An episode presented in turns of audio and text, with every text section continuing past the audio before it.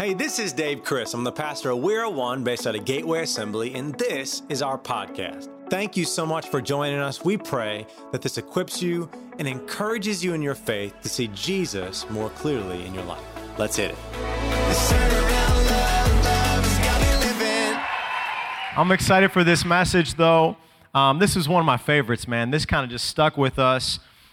This was the third series that I had ever preached when I became the youth pastor at the time at We Are One. As before, our team had grown. We had multiple pastors before we had the leadership team we have and all that. And I was kind of starting off trying to figure out what I was doing. But I preached this series called Battlegrounds. And this kind of became something that would stick with us for like 10 years. And I'll never forget the third message in this series. I think the message was called, "Yo, Adrian." And I used the clip from Rocky. I think when he wins, he's like, "Yo, Adrian, I did it," right? That was like the ending of my message and everything. And I think the punchline of that was like, can you imagine this moment finally when we get in heaven and we go, "Yo, Jesus, I did it, I made it." I think that was like the preaching point I made. But something that I did in that message, I believe it was in 1 Corinthians chapter 9, and I want to put it up on the screen here, verse 26. I was going to guess that is what it is. Therefore, the Apostle Paul says this. I use this verse. He says, "I do not run like someone running aimlessly. I do not fight like a boxer that is beating the air." Meaning, the Apostle Paul, he's saying, when I punch with a purpose. When I punch with some passion. When I punch, meaning when I live for God, I'm not just like doing it aimlessly and flopping around and not having a clue. I follow what God's word says, and so I'm not just making random attempts at following him. I'm making very purposeful and spirit-led, life-altering decisions and attempts, let's call it right, to follow God. And so this is the third message of this series, and I had these boxing gloves. Actually, these bad rascals are 10 years old. And I had these boxing gloves, and now I've learned a little bit in the last 10 years because what I did was there was 3 high school senior football players that showed up on that night for that message. And I thought it was so cool that those guys were here, so I made them come up, and they put these boxing gloves on, and I made them punch like this in front of everyone at the air. Now, I've learned when you have VIPs show up, you don't bring them up and embarrass them in front of everybody. I've learned that. It took me 10 years, but I figured that out now. But here's what I found that was so cool. Out of the 3 that I brought up, one of them figured out how to punch.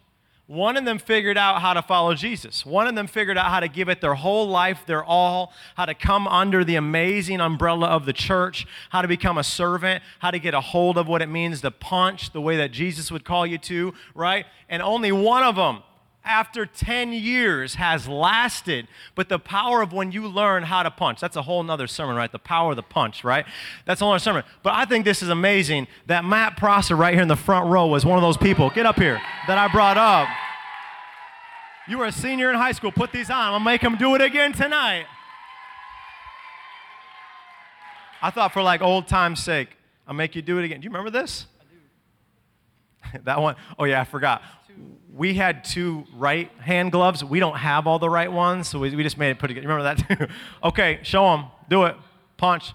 No, come on. Give it. Give it. Come on, baby. Come on, baby.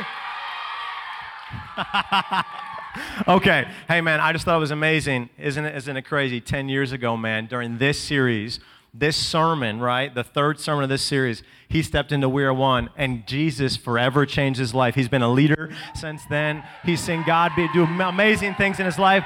Come on, give a hand for Jesus and a hand for this guy. Woo!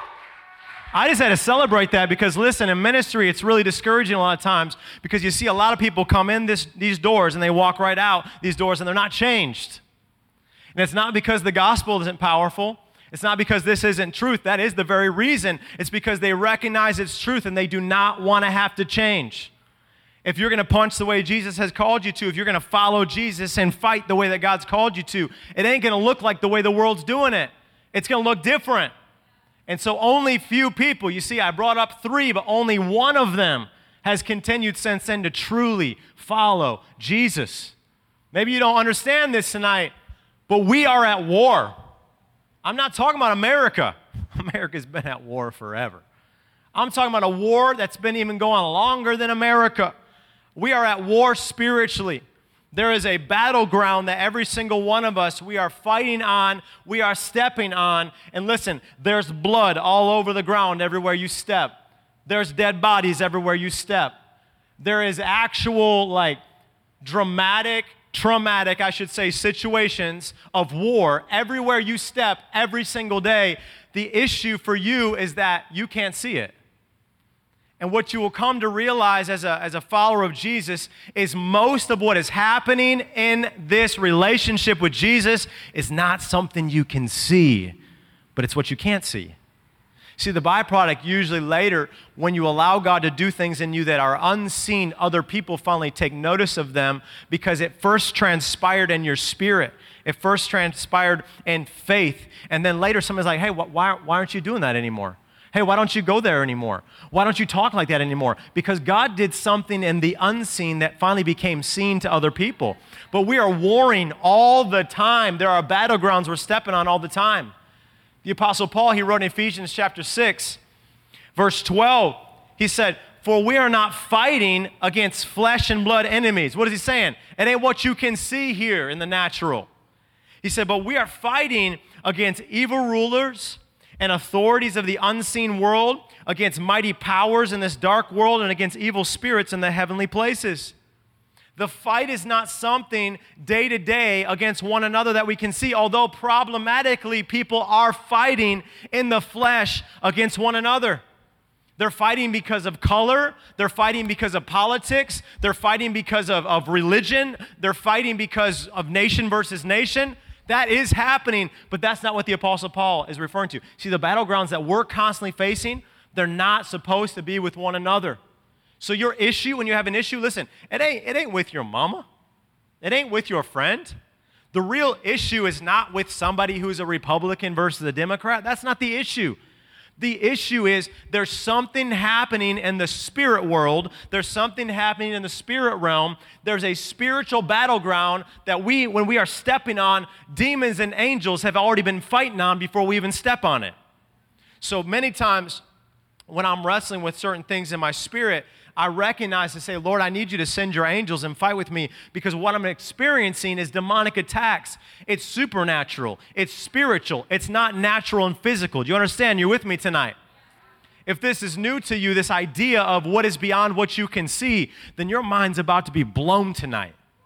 Because there's just so much, even when we read in the Bible, what they are signifying through the stories that God allowed to be illuminated in the Bible. How do we take them from that day to this day? We realize that we might not actually face some of the things that we're facing in the Bible in the same way, but that doesn't mean in some sort of way we're not facing the same story. We're facing the same attacks. We're facing the same spirits. There's things that we just can't handle on our own, and we got to call in the big guns. We got to call in the Holy Spirit. We can't do it without the Holy Spirit. We have to call in the angels of heaven. The Bible even talks about Michael the Archangel or something like an archangel. That ain't like a typical angel. Like an archangel, he is a bad angel. That dude about to bust some demons up, okay? So when I'm calling in the angels, I'm like, man, give me one of the arcs, man. Give me an archangel or something right now. I got something I need some help with tonight. How many times you find yourself in a situation and next thing you know, you were completely on your own trying to deal with it and you never even stopped to realize and go, I needed to pray about that. I needed to call in some backup on that. My issue was not with the person I was talking to. My issue was with the spirit that was tempting and tormenting within that conversation. Too many times we find ourselves knee deep on a battleground in a fight with somebody, and the Apostle Paul just said, your issue was never physical, it's spiritual. Can I just help you with your mind tonight? This is on page 1. I got a few pages to get through tonight. I'm way off my notes because the Holy Spirit's trying to help some people tonight. If you would recognize this very thought before I get into this Bible story that's my favorite of all time I'm about to talk about, right? if you would recognize this thought, that I would say 99.9 to 100% of your issues are not physical and natural. They are spiritual and supernatural. So when you're walking through it, if you would just take a second to stop and go, God, I need to pray about this right now because my problem is not with this person. My problem is not with this situation. My problem is not just in this circumstance. There is an enemy of my soul called the devil. There are demons sent from hell that are here to torment and to tempt and to discourage and try to get my mind off track. And man, I'm not mad at my wife. I'm not mad at my husband. I'm not mad at my brother. I'm not mad at this person that got my order wrong at Wendy's. I'm right now caught in the crossfire of supernatural spiritual battleground. Are you with me tonight? This is what we must understand as we go into it tonight. When I did this series in 2011, there was this phrase that I just beat to death and used over and over again. And somehow, I don't know why, but it stuck for 10 years. We'd say, these are the battlegrounds. This is your life. You got two options. If you know it, say it. Fight or die. Come on, everyone. Put your feet up front. Better be honest with the battle. I think you know what time it is. Better be honest. I want to hear you sing it real loud. Come on. Holy Ghost riding in my whip is the ark. War paint slash 30s. I'm a warrior in the dark. And my sword is from the good book telling Satan, get your... Kill the beast on Wookiee and we keep them demons shook. Watch from coast to coast globe. Keep a holy weapon with scope. Speedy couldn't run from this call. I'm up and fight for these souls. Honestly, homies, why your friend? Taking all day too much, gotta be getting. Hitting my blast, we're losing a mission. Tell them to come through and I'm again. Yeah, it's dead hot. I'm a boy for duty. I got a sneaking suspicion. There ain't no need for the cover. All you need is the God squad. Here we go. And we got a gang. Absolutely. Shoot them down, got them pissing like a bullet. Got my head on the swivel, gonna pull it. Shoot them out, hang them hat. He's a gift from the back. Why you think you gonna do it? These are the battlegrounds. This is our life. Woo! We got two options now. Hands up and down like this. These are battlegrounds. This is your life. You got two options, fight or die. Battlegrounds, this is your life. You got two options, fight or die. Fight or die. Bet we gonna get a Whopper with a side of fries. Bonafide, real pasta, bring this. It's the crew and the king, we be certified. Cause we all know that they're loosely trying to take.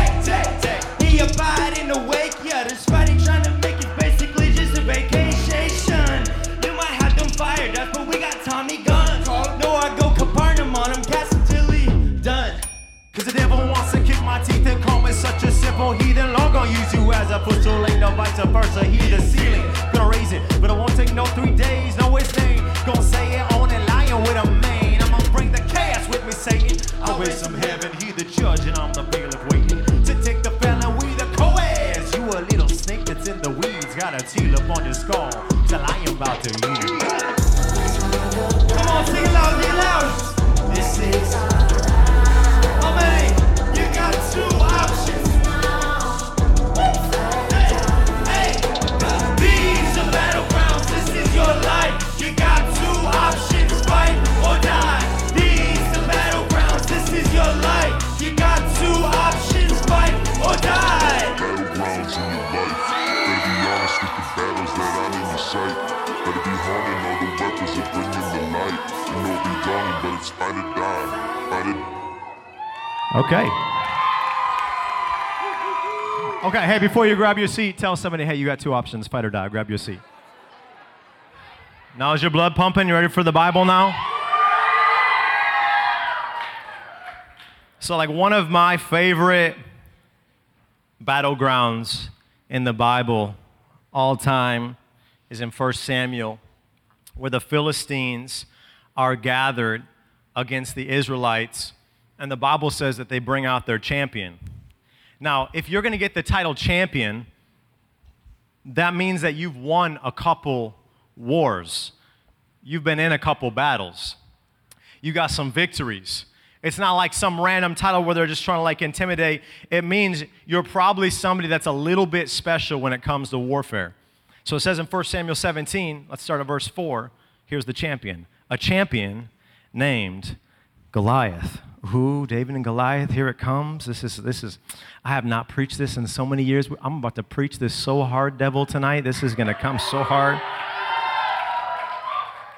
Goliath, who was from Gath, came out of the Philistine camp, and his height was 6 cubits and a span, and he had a bronze helmet on his head and wore a coat of scale armor of bronze weighing 5,000 shekels. On his legs, he wore bronze greaves, and a bronze javelin was slung on his back. His spear shaft was like a weaver's rod, and its iron point weighed 600 shekels. His shield bearer went ahead of him. So, like, his shield bearer is like just carrying a shield next to him because the dude's so weaponized here.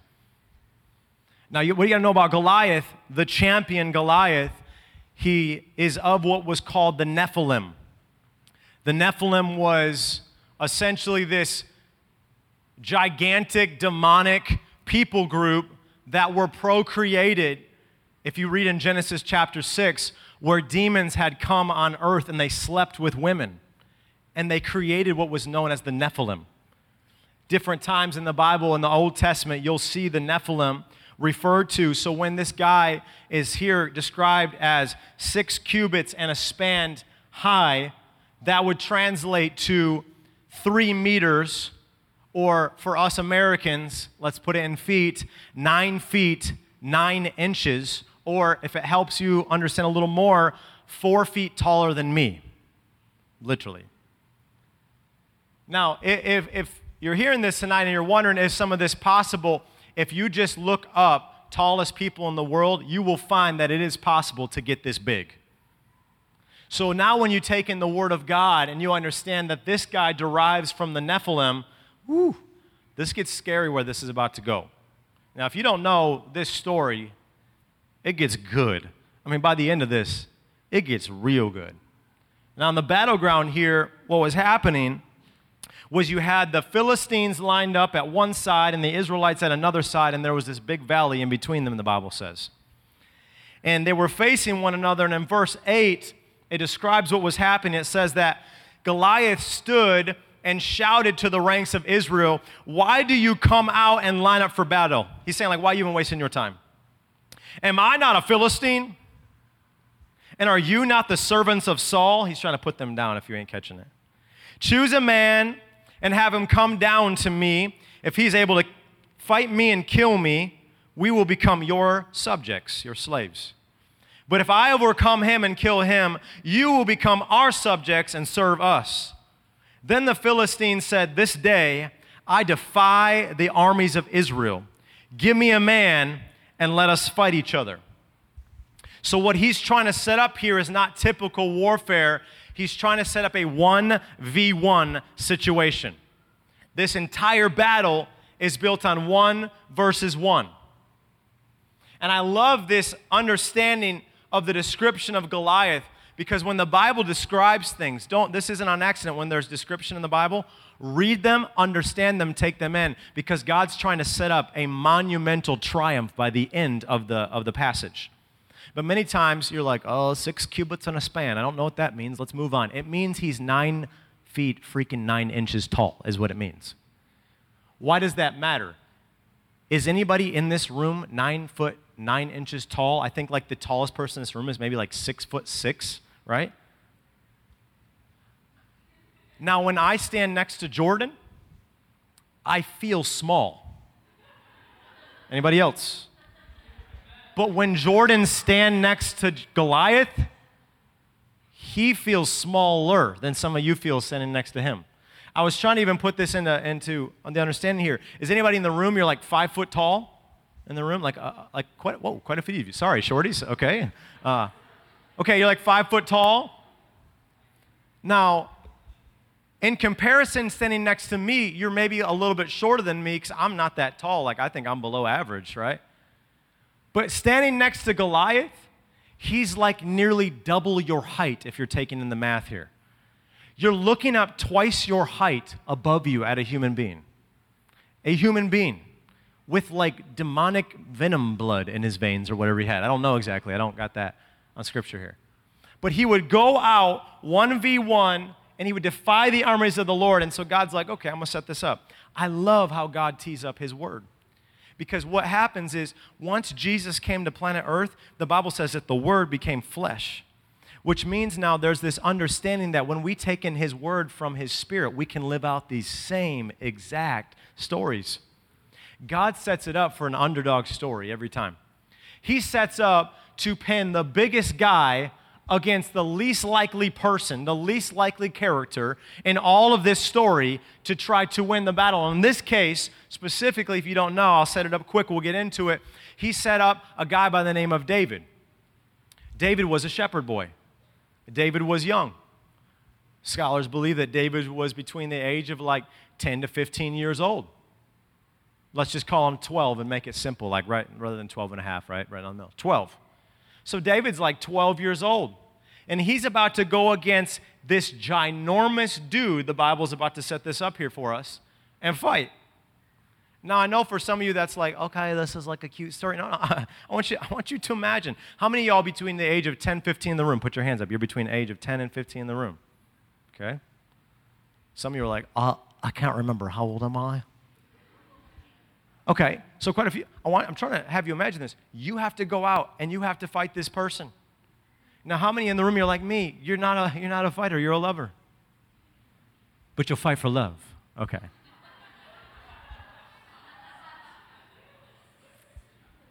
And see, he's about to have to go against this. So David was the youngest of 8 brothers. So the 3 oldest brothers were already off to war. And they were fighting for King Saul. I don't know if you call it that. I'd probably call it standing for King Saul because no one actually fought. Goliath would just come out and torment and taunt them, and then they would all stand there and get scared about it. But David's the youngest, and so the father, Jesse, he goes, hey, I want you to go check up on your brothers, bring them some food, hook them up, see how they're doing.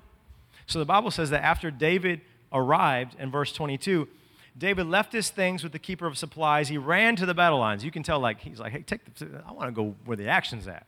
He runs to the battle lines, and he asks his brothers how they were. What's going down? Tell me the skinny. What's going down right now? And as he was talking to them, perfect teed-up moment. It's like a movie. Goliath, the Philistine champion from Gath, steps out from the lines. And he shouts with his usual defiance. And I love these 3 words. David heard it.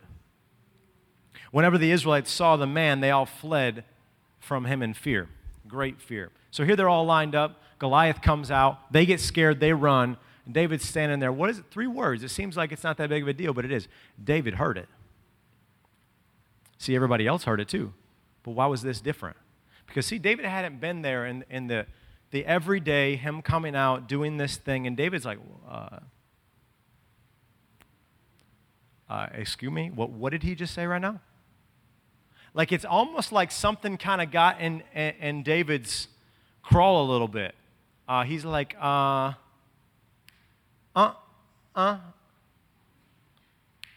did he just say right now? Okay, my brothers, are you listening to what he just said right now? Because I'm pretty sure that he just defied the armies of Israel and the Lord God Almighty. I don't, was nobody else listening? The Bible says David heard it. So can I tell you that you're going to be in places in your life all over the place where there's going to be things being said in movies, there's going to be things being said at school, there's going to be things said all over the place that everybody else, it kind of just goes in one ear, come out the other, it just kind of just falls off. But you're going to hear it differently, and you're going to say, you know what, I don't know if nobody else is paying attention to this, but I'm hearing something different that's being said right now, and I don't think this should be being said. Can I tell you that David might have just been a young little boy, but God was teeing up this story here that he would be primed and ready, led by the Holy Spirit in a moment like this, to be listening to what maybe everybody else is letting just fall off. I think the issue with some people, maybe even in this room, is that you've just become kind of numb and let things become usual. People are cussing around you so much you don't even notice it anymore. It's just my family always watches movies like this, and you don't even notice it anymore. And see, what this is saying here is that David's ears perked up, and he noticed that there was something that was just not quite right here in this instance. I know y'all are becoming kind of immune to this, what he's saying right here, but I don't like this. I don't like hearing him talk like this. Can I tell you that God is looking for young people in this generation that they will hear him, they will hear what's happening out in culture, and they will respond. How will they fight? They will fight with prayer. They will fight by declaring his word.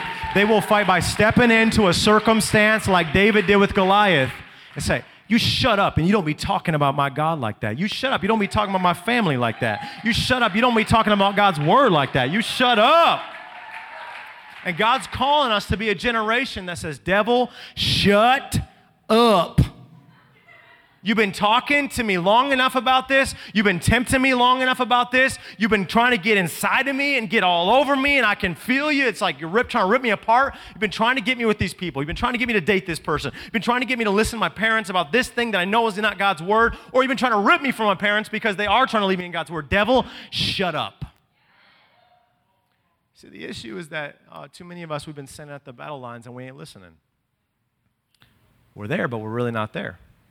We call ourselves believers or Christians or Christ followers or however you want to label it, but are we? Because we just stand in there at the battle lines and we're not really doing anything. Because if we were truly listening, I think we'd pray different. If we were truly listening, I think that we would talk different. If we were truly listening, you know what would be on our tongue more than politics, more than latest movies or video games or songs? The Word of God would be coming from our lips in every conversation that it possibly could. Because why? David heard it. There was something that everybody else was standing there listening to, and for some reason they decided to become numb and immune to it, and they weren't listening.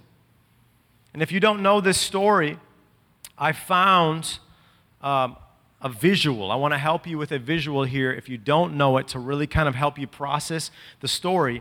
I will tell you, this is spoiler alert, BTW. I'm about to give the ending of it all, but I was going through some archives. The History Channel had put this out a long time ago, and I thought maybe it'd help you take in the story, and I'm going to continue to preach it and hopefully help you understand the truth. So here it is. This is a story of David and Goliath, our 2 stars, or our 3 stars, or David, Jeffrey Chris, Stephen William Chris, starring as Goliath, Luke, Tyler Chris, starring as himself. Came out to the Philistines' camp, and he was over 9 feet tall. Goliath shouted to the Israelites, "Give me a man!" He shouted to the Israelites, "Give me a man! Give me a man! And let us fight each other! And let us fight each other!" All the Israelites were terrified. David said to Saul, "I'll fight him, I'll fight him. I'll fight him, I'll fight him." Saul replied, "You say, you're only a boy." Say that, "You're only a boy." I boy. Okay, sit down. But David said to Saul, "I've killed the lion and the bear. I've killed the lion and the bear. God will deliver me from the hand of the Philistines. God will deliver me from the hand of the Philistines." With his sling in his hand, he approached Goliath.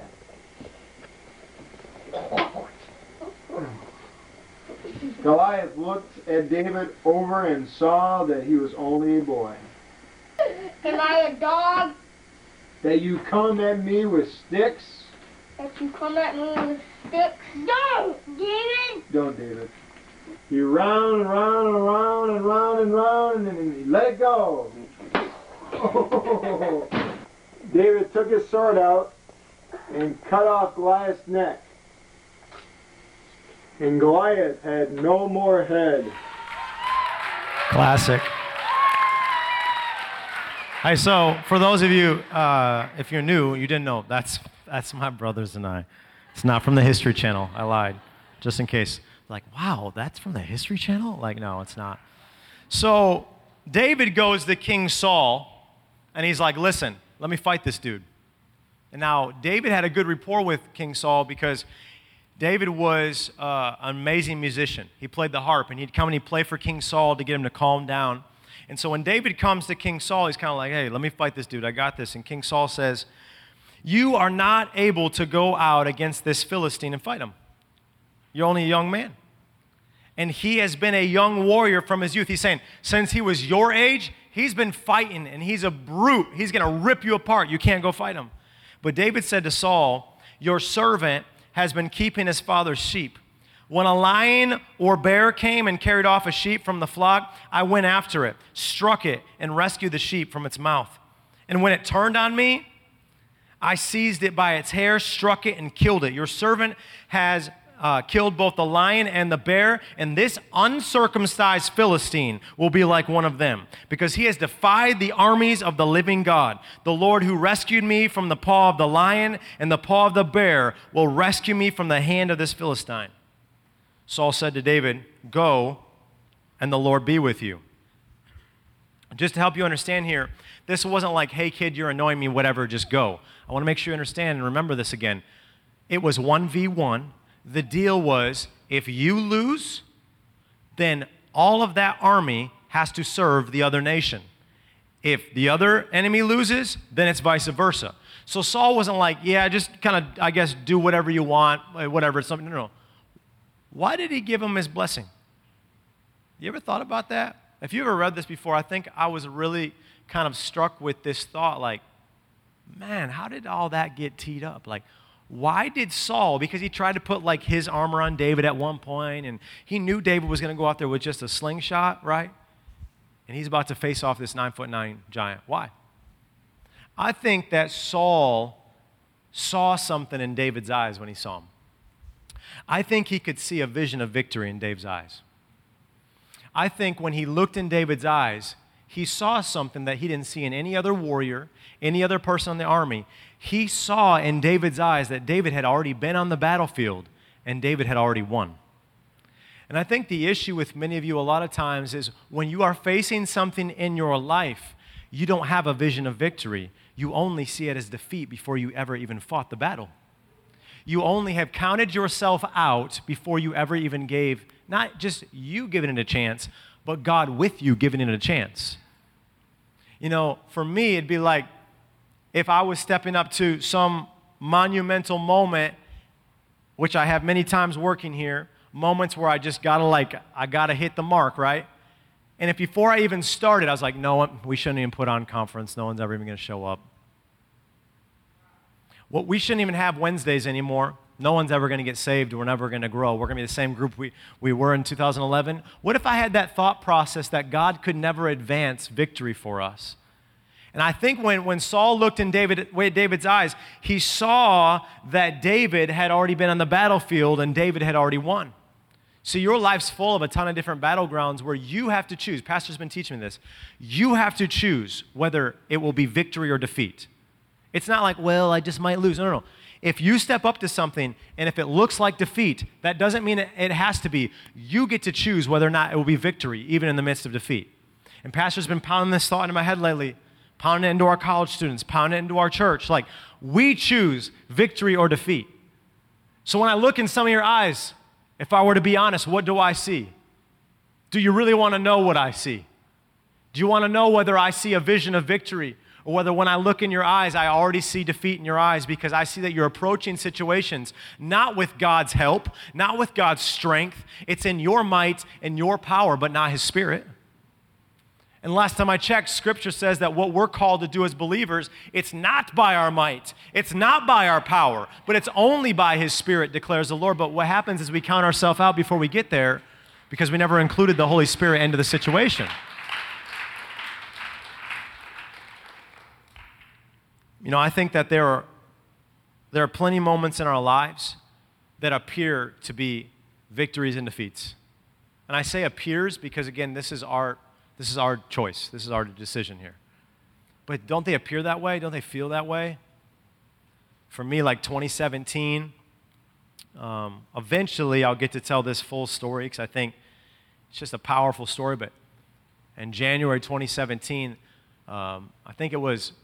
Previously, there was 2 visions that were had about our pastoral team, and then one had about me, that I'd be falsely accused by someone in the church, or maybe a woman in the church. It was said something like that. So immediately we're thinking there's going to be a false accusation with adultery or something like that. So we got really smart. We got lots of people around us, protection. We took a lot of accountability more than ever before, right?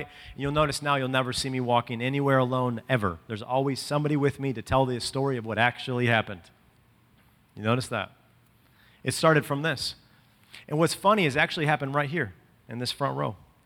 I was falsely accused that I had hit a woman in the face. And that word, that spread everywhere. Like, people throughout the church were told that. They were told different versions. I slapped a woman. I hit a woman. I smacked a woman. I punched a woman. There was, like, different versions told, but it all came to that I had hit a woman in the face. That was the false accusation. Now, Scripture talks about this. It says, don't even entertain a false accusation against a leader, an elder of the church, unless there are 2 to 3 witnesses. Well, there was one. And it happened where this was a middle-aged woman who was actually very close to me at the time, and so it actually threw me for a shock right here, because I was sitting here in this conversation. We had just finished the altars. It's about 10 o'clock at night. We were going after God. The altars were packed. The room's still full. I had 2 witnesses there, one in the back there that I know for sure saw the story, amongst with other students. But yet, when this false accusation happened, it doesn't matter that the fact that I knew it wasn't true. It doesn't matter that our pastoral team knew it wasn't true. My family knew it wasn't true. I've never hit my wife. I've never hit anyone like that. Like, even my brothers and I knew when we growing up, you don't touch the face. We'd punch each other in the arms growing up. You'd kick each other or something. You don't touch the face. We knew that. And even though all of that was true, it's interesting once the devil can get his grip on you, what it can do, because it can get you doubted, and it can get you wondering, like well, what are people saying about me? Is this true? And you know, then people want to start leaving the church, and lies want to go through the community, and a whole lot of stuff happened from it. But see, after that, then we found out later in the year that my mom got cancer. And then after that, I was in the studio. I was recording, ironically, a song called Sound, and the sound of my voice went out, and I lost my voice. Had to go through vocal therapy for 3 months. I couldn't preach. I couldn't sing for 3 months in 2017. After that, then my nose has gotten broken by stinking John Rush, and so I tried to get it fixed, tried to get surgery. I had a deviated septum. I still can't breathe properly. It didn't get fixed, but thing after thing kept compounding, and when I was in vocal therapy, I asked the doctor, I said, what would have caused my voice to go out? He's like, well, besides the fact that you preach on it multiple times a week and you sing on it multiple times a week and you talk loud all the time, he said, the only way I could describe your vocal cords is it looked like your vocal cords would be a fist that you just kept punching the same wall over and over again, and eventually it just starts bleeding. There was like spots in my vocal cords. But I said, why though? He said, stress. He said, this is what just happened, what was said about you, this lie. Your mom got cancer this year. It's just been thing after thing. And it just appears that it was just defeat after defeat. And then 2018, it kind of lifted and it got a little bit better, right? And in 2018, for me, it was an exciting year because we had released our first 2 albums as a band. It was super exciting. And then 2019 lifted. My son Zealand was born in January. And then it was like we launched Conference, and we launched One Nights, we launched Collision, our summer camp. And it got good. And then we all hit 2020 together.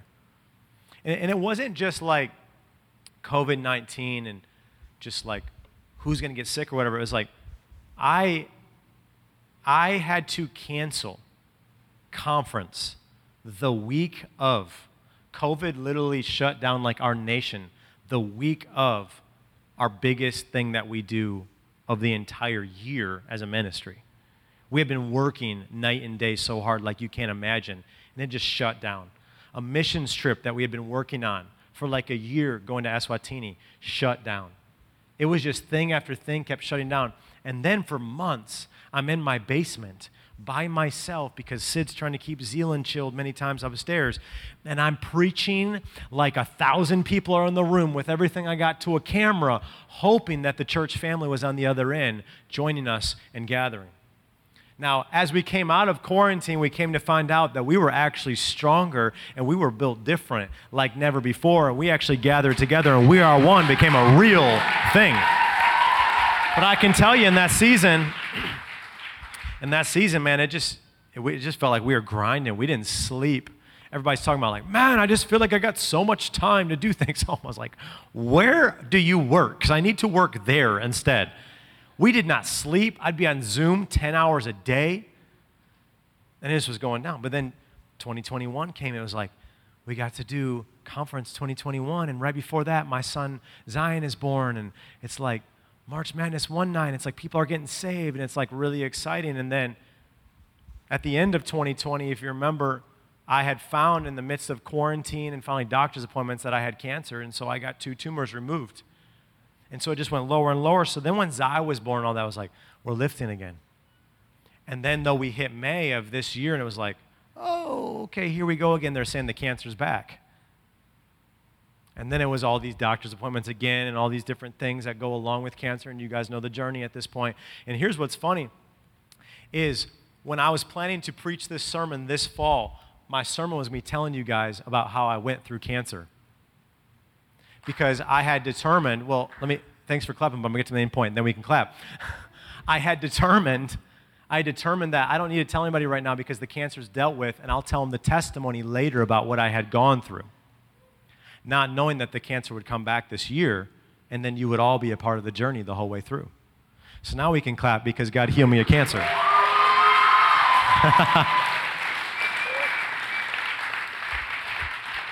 What's my point? These are the battlegrounds, and this is your life. You got two options, fight or die.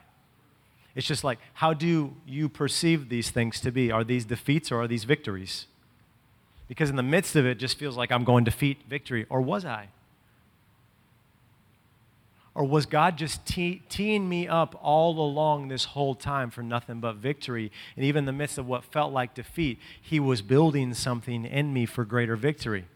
Can I tell you, I have no idea what 2022 is going to be.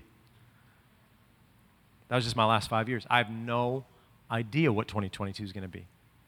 But what I know is that if I choose to align my heart and my thought process with, listen, I only win. It's only wins. Losses are not in my vocabulary. Gains are in my vocabulary, but not losses. It's only wins. Why did David, think about this, why did David believe that he had won the fight before he ever fought? Why did he see it that way? 3 reasons that I find that you can jot down real quick. I'm going to give them to you quick. But 3 reasons I believe that David had a vision of victory even when he faced defeat. Number 1 was that he had been anointed by Saul the previous chapter. In chapter 16, he was just anointed in the pasture as a shepherd boy. By Samuel, not Saul. By Samuel, he had been anointed. Can I just tell you this very simple, very profound truth? Anointing is important. When you got anointing, you can do a lot of things that people without the anointing can't do. You can step into moments when the Holy Spirit is upon you and you got the anointing for something. You can step into moments that seem impossible, but when you got the anointing to do so, chapter 16, he gets anointed. Chapter 17, he's like, let's fight a giant. The anointing changes everything. Can I tell you, I could never come up here and preach every week if I didn't have the anointing. I could never do it. Because what this would become is some like public speaking routine. I'd come up here and try to talk about as many things that would keep your attention for as long as possible. My objective is not to keep your attention. My objective is to preach the word of God and let it get a hold of your heart so the anointing will fall on you and the Spirit will fall on you. And I'm not looking for just you to change a couple habits. I'm looking for you to allow the Holy Spirit to change everything about you, inside and out. We'll start on the inside. Anointing is huge. Number 2, this is really important. Come back next week to Revival Week, Revival Night, if you want to know what it is. That's number 2. I'm preaching on it next week. I thought I'd try to keep your attention a little bit into next week. Number 3, David knew that he was a middle schooler. What do you mean? I'm a middle schooler. Yeah. David knew that he was just a middle schooler. What do I mean by that? He recognized that whether we're talking Goliath or something else, there's a lot of things that are already beyond me. There's a ton of things I can't do. I might just be a middle schooler, but I recognize even when I was in the pasture with the lion, the bear, and all the different things in my life, I could never do it without God anyways. So why would I think that anything else in my life would be different? So it really doesn't matter whether I'm a middle schooler, high school, young adult, doesn't matter whether I'm as big as that dude. I can't do anything without God's strength. Do you realize how simple this is? Man, this is huge. He goes, I'm just a middle schooler. I can't do anything without God's strength, so it doesn't matter whether it's this or something else. I just can't do it. It's only through God's strength. So why everybody else, the Bible says that they're running in fear at the battle lines, why does David decide to face off Goliath, to face his fears, to go forward? Because it's only through God's strength. He realized it's not just right now. Get this. It's not just right now that you have to overcome a fear. You're going to have to overcome another fear tomorrow and another fear in 10 years and another fear after that. So you might as well just get used to facing your fears, because you're going to have to face them and overcome them for the rest of your life. So David looks at this. Let's say he's 12 years old. 12 years old, he looks at Goliath. He goes, I got to face this. I got to overcome this. Because let's flash forward now 28 years when he's 40 years old and he's the king of Israel. He wrote this in Psalm 23, verse 4. He said, even though I walk through the valley of the shadow of death, I fear no evil, for you're with me. What do I mean here? A couple things you got to catch here. One, I want you to see, visualize this here. The valley of the shadow of death, it's not like a metaphor. It was an actual place. It was a place that as a shepherd with sheep, you just did not go because it got so dark in the middle of that valley that literally wolves could be waiting for you, bandits could be waiting to kidnap and kill and all that kind of stuff, right? So he's referencing an actual place that he knew very well as a shepherd. But look at the demeanor. He says, even though I, did he say run or what did he say? Sorry, I'm forgetting already.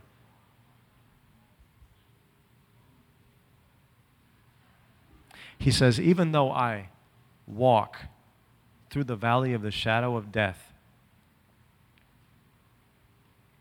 I don't fear. Not even though I speed walk like the grannies that work out on the track. He had a calm demeanor. He had a chill about him. He had a confidence. Why? He says, because you're with me. He says, as long as my shepherd is with me, I can get through anything. He goes, I might just be a middle schooler, but I can face my greatest fears, and I can even walk in the midst of them because I know that God, my shepherd, is with me. David recognizes that God always has been and God always will be the one that's winning the fight. It's really nothing to do with us. Do you know what it requires of us? We have to be obedient to step out on the battleground. That's really all, that's all God's asking. And this seems simple, but this is not so simple for some people. You want to know why? Because of fear and because of pride. People are too prideful because they don't want to get embarrassed in front of people if they fall or if they fail or if they mess up in front of people. People are too scared because it's like, what will happen to me? And you never get the opportunity to walk through the valley of the shadow of death. All you do is spend your life just running place to place. You're so scared. And you're so prideful, so you don't want to get, it's like you're running to church, you're running out of church. You don't want to get caught anywhere because if somebody associates you to Jesus or something, oh my, woe is me. If you might get associated to the things of God. Some of you never get to really walk and realize what it's like to just be full of the Holy Spirit and be able to do things that are just impossible for you to do. If you've never had a testimony where you get to just be like, oh my gosh, I just laid my hand on that person and they're healed now. And I know that's not me. I know that's God. I know that's God. Because listen, I've prayed for things before and it didn't happen, so I know that it can't be me. So when it does happen, it can't be me. It has to be God. And some of you never get the opportunity to just walk through the valley because you allow fear and pride to keep you from leaving the battle line. You allow your fear and pride to keep you from truly accomplishing what God wants for you. See, the question is not whether or not we will win the fight. The question is whether or not you are willing to fight. Winning has never been a question. There is no option but winning with God. The question here is, are you willing to step into what God has called you to leave your fear, leave your pride, and just walk out on the battlefield with confidence and know, listen, I'm willing. I know God's got to win. I'm just willing to be used. Look at this. Verse 16. It says, for 40 days, the Philistine, meaning Goliath, he came forward every morning and every evening and he took his stand. Meaning, he walked out and he said a bunch of stupid things against God, against the army of Israel, against the nation. It just went out there. 80 times, do the math, morning, evening, 40 days, times 2, helps us all get there so we realize it. 80 times. 80 times he walked out there, said whatever the junk he wanted to say, and what did all of the Israelite army do? They stood there on the battlefield as if they were going to become something great, and they were something great, because that's what pride is. It's a facade, showing off something that you are that you're not really. And then the minute that Goliath came out, what do? They go running. That's what we just read earlier. They go running every time. All that they know is a life of running. They never know what it's like to walk with a poise and a confidence and know, listen, even though I walk through the valley of the shadow of death, I fear no evil because I know who's with me. Listen, you've already won. As believers, let's hop into the New Testament. As believers, the Savior of the world, the King of Kings, the Maker of heaven and earth, Jesus, he left all of his glory to come here and take on the most gruesome death so you could win. He did it for you.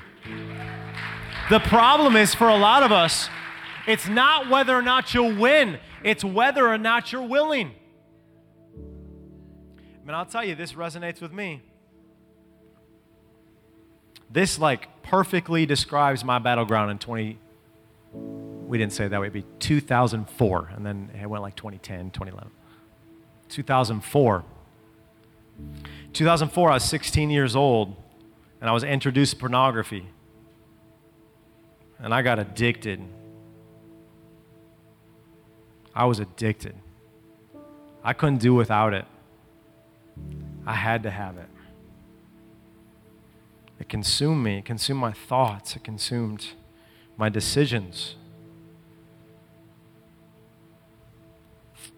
It took me down into a deep, dark hole that I did not think I could ever see the light of day. So now that I'm 33, I can step back and go, okay, I get it. When I was 16, God called me to be a youth pastor, and that's the same year I became addicted to pornography. Oh, okay, now I can see what the devil was up to, trying to completely wreck the calling that God had given me. But at the time, I couldn't put it all together. I felt like I was just scratching and crawling, trying to get out of this hole, and it became so exhausting. The amount of times I prayed about it, the amount of times that I tried to overcome it, it just felt exhausting. And then I go off to Bible college, and I'm leading worship, and I'm being used by God, yet I'm still completely attached to my addiction and my sin. And so then what you're struggling with is an identity crisis.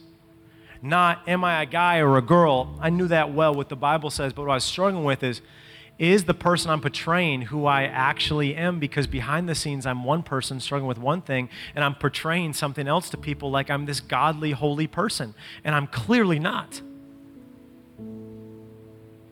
Oh, man, I was struggling so bad.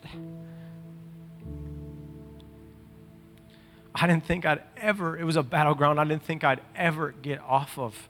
The objective was not to kill me. The objective was to torture me for the rest of my life.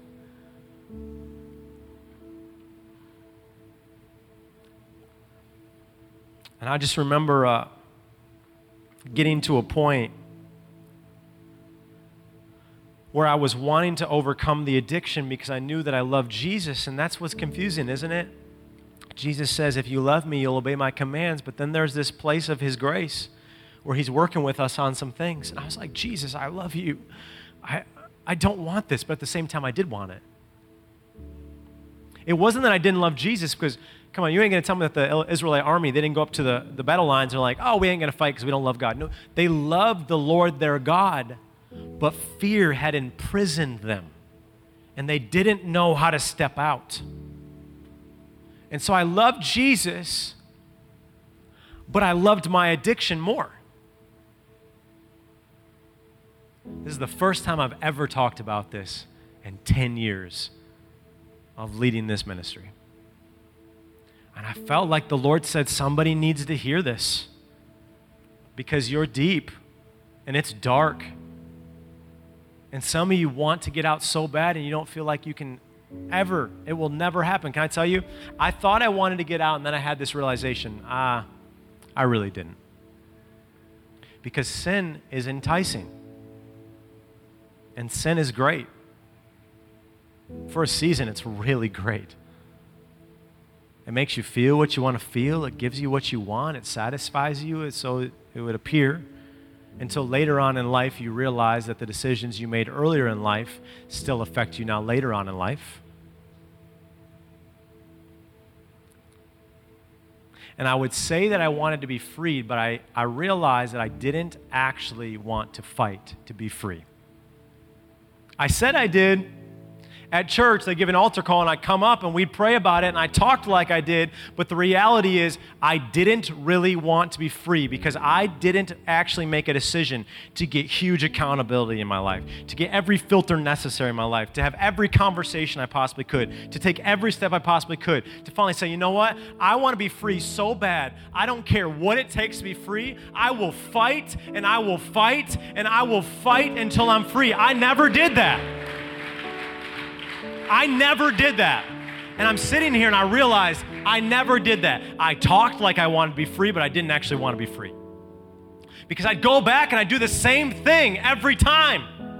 And then I'd feel like complete crap afterwards. I'd be like, oh, God, what am I doing?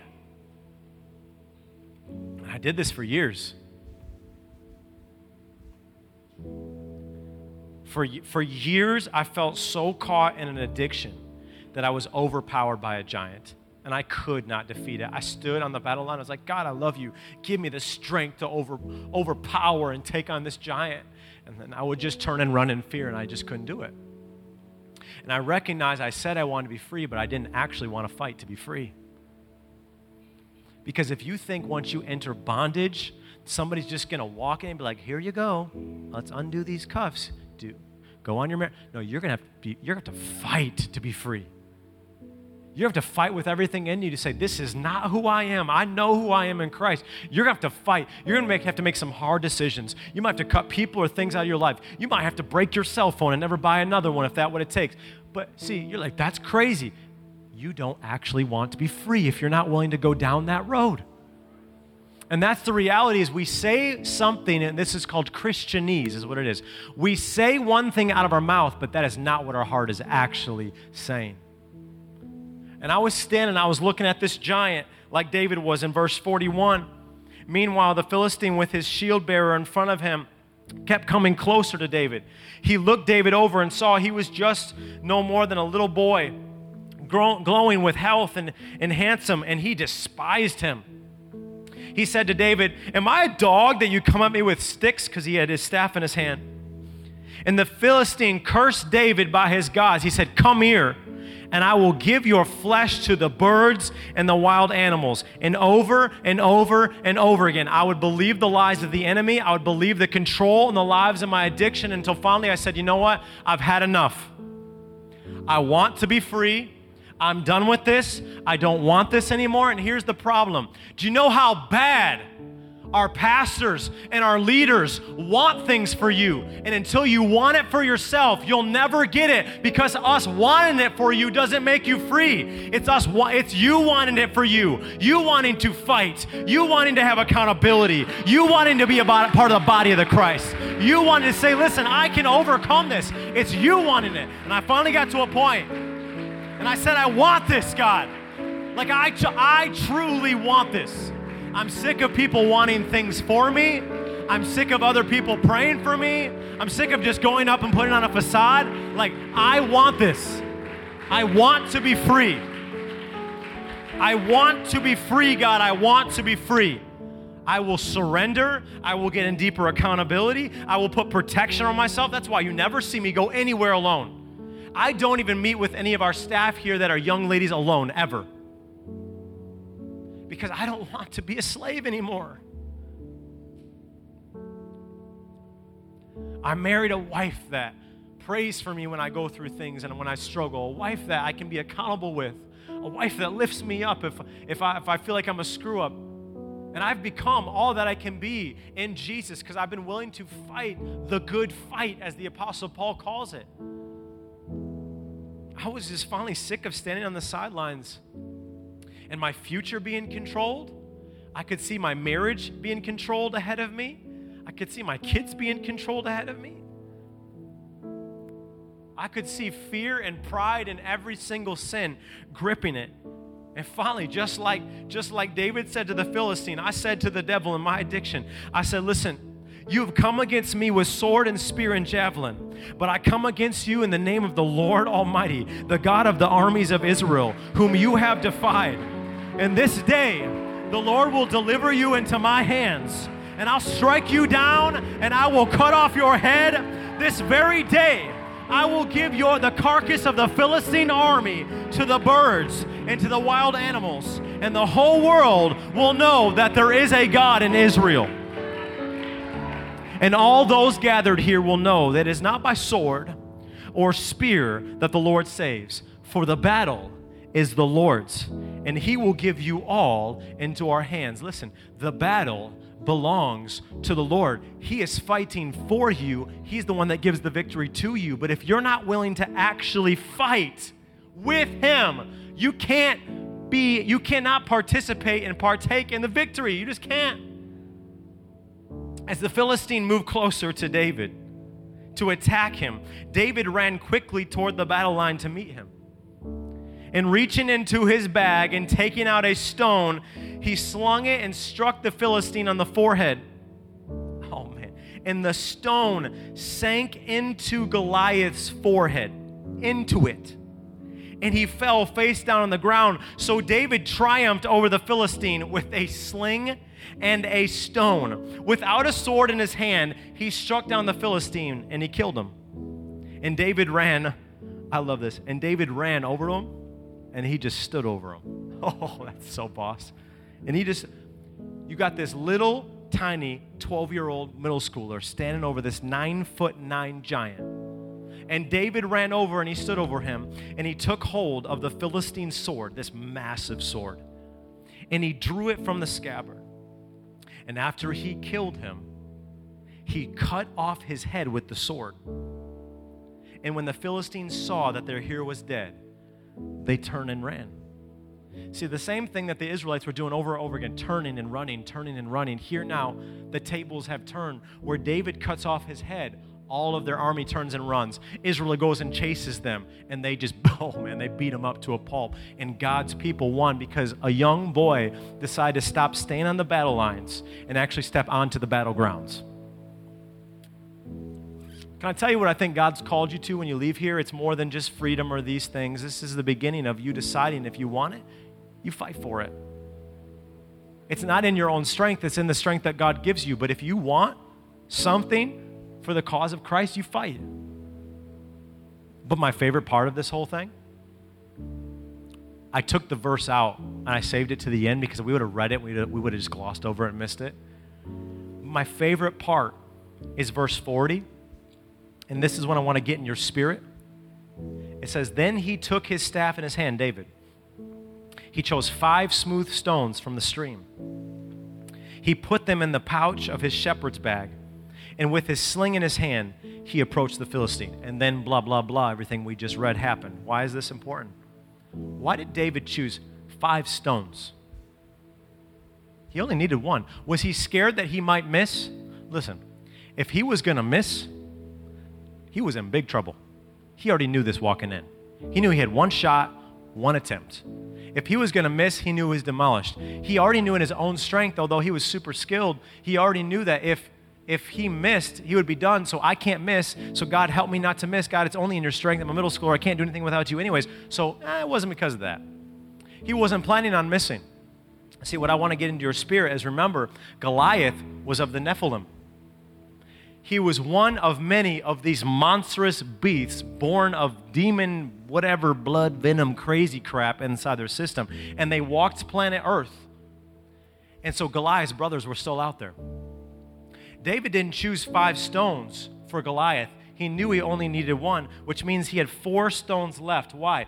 Because when you get the vision of victory in your spirit, you can't help but become a giant slayer. Goliath was stop one of a journey that David wanted to go on because one giant falling was not enough because there was other giants that were going and they were coming against God and his people. And what I want to get in your spirit tonight, not that you would just step on Battlegrounds and you'd have one sort of little victory and, oh my gosh, I overcame this stronghold, this strong. No, that you would walk out into everyday life as a giant slayer saying, listen, I got 4 stones left still for every demon, every demonic stronghold, everything that will come against the people and the presence of God, against my faith, against my calling, against my future. Listen, I know what it's like to be a slave. I know what it's like to be in a prison, and I know what it's like to be a giant slayer. And if you want to ask me every day of the week, do I want to be a slave or a slayer? I'm going to tell you every day of the week, I want to be a giant slayer. You got 2 options. Fight or die. It's really that simple. Will you bow your heads, close your eyes with me tonight? I could feel it in the room. There is a lot of demonic strongholds and addictions in this room tonight. I don't think any of us are wondering if that's here. I think we're very aware that that's here. But I just want you to understand that if all that you're focused on is becoming free of that one thing, you're missing the big picture of what God wants to do. Freedom, this is the beginning, because when you decide to fight, you get free. But if after that you think that's good enough that you can just, well, I'm free now, I can just, no. God is wanting to put in your spirit a vision of victory so you can see victory for other people that are in bondage, so you can see strongholds off other people coming off, so that one giant isn't enough for you to take out, but so that you can right now in this moment begin to get something in your spirit, something in your spirit that doesn't just see strongholds come off of you, but that sees that you become a giant slayer to see strongholds come off other people. Come on, look around the world, y'all. Do you know how many people are standing on the battle lines and they never actually step on the battlegrounds? God's calling us. God's calling us to be Davids. God's calling us to be men and women after his own heart. He's calling us to be shepherd warriors. The New Testament says that we are royalty. Just like David became king, listen, we are co-heirs with Christ. We are royalty. But what he's asking for us to get in our spirit here tonight is the fight, the victory, the battle, the win. That belongs to God and him alone, but are you willing to fight? Are you willing to lay down your pride? Are you willing to lay down your fear? Are you willing to lay down the things that keep you on the battle lines when clearly God has called you on the battlegrounds? This response tonight is more than just, I need Jesus, more than just, I have an addiction. Listen, look up at me. The same fight that will help you overcome addiction is the same fight that you need to go after other giants and people that need your help with their addictions and strongholds and the world that's broken and in need of you declaring Jesus. It's not like, oh, God, give me enough fight so I can be free. No, no, no. We don't need freedom tonight. We need a fight in us tonight. You see, you look at historically, any war that was ever turned where freedom happened, what happened before they got there? A fight. If it was a fight till death, then it was a fight till death, but they were going to fight until they were free. You don't need freedom tonight. You need a fight in you tonight. You need something that's deep inside of you that you aren't going to give up when the times get tough next time and when you're tempted next time. I don't know about you. I can tell you about me. I'm not okay with okay. I'm not okay with complacent. I'm not okay with, well, just I guess I'll have to deal with normal. I'm just not that type of guy. I'm going to be all that I can be in Jesus. If he says, this is what I offer you, I want to be all that I can be. I want to be holiness if I can be holy. I want to partake in his glory if I can. I want to receive his power if I can. I want to walk in true freedom if I can. If this is what God offers me, then I want all of it. I'm not okay with okay. So listen, this message might not resonate with you tonight if you are. If you're okay with okay, then this message was not for you, and that's okay. It's not okay, though, because we can't use the word okay right now. It's convenient. Come back next week. Maybe that won't be for you. But I would like you to know, Revival Night, it's just going to be another part two of this same message. So maybe come back the week after that if you want. But I'm not here to lead a generation or to lead a ministry into complacency and laziness and okay. We're going to be giant slayers. We're going to be people of faith. We're going to be people of the Spirit. And we're going to go forward in what God has for us. I'm not okay with the battle lines when people are dying on the battlegrounds. So bow your heads and close your eyes with me. If this message was for you, then I want you to repeat this prayer with me, a prayer of faith. It's the acknowledgement of our sin before Jesus, but more than that, it's the acknowledgement that we're all just middle schoolers that are in need of Jesus, that without him, we can't do anything. And if we're going to get the fight in our spirit, then it comes with fully receiving the Holy Spirit tonight. So say with me, say, Jesus, I acknowledge that you are the same God that was there anointing David in the pasture before he faced off Goliath. You're the same God that walked on planet Earth, that died for my sins, and rose from the tomb. So you're the God I'm looking for.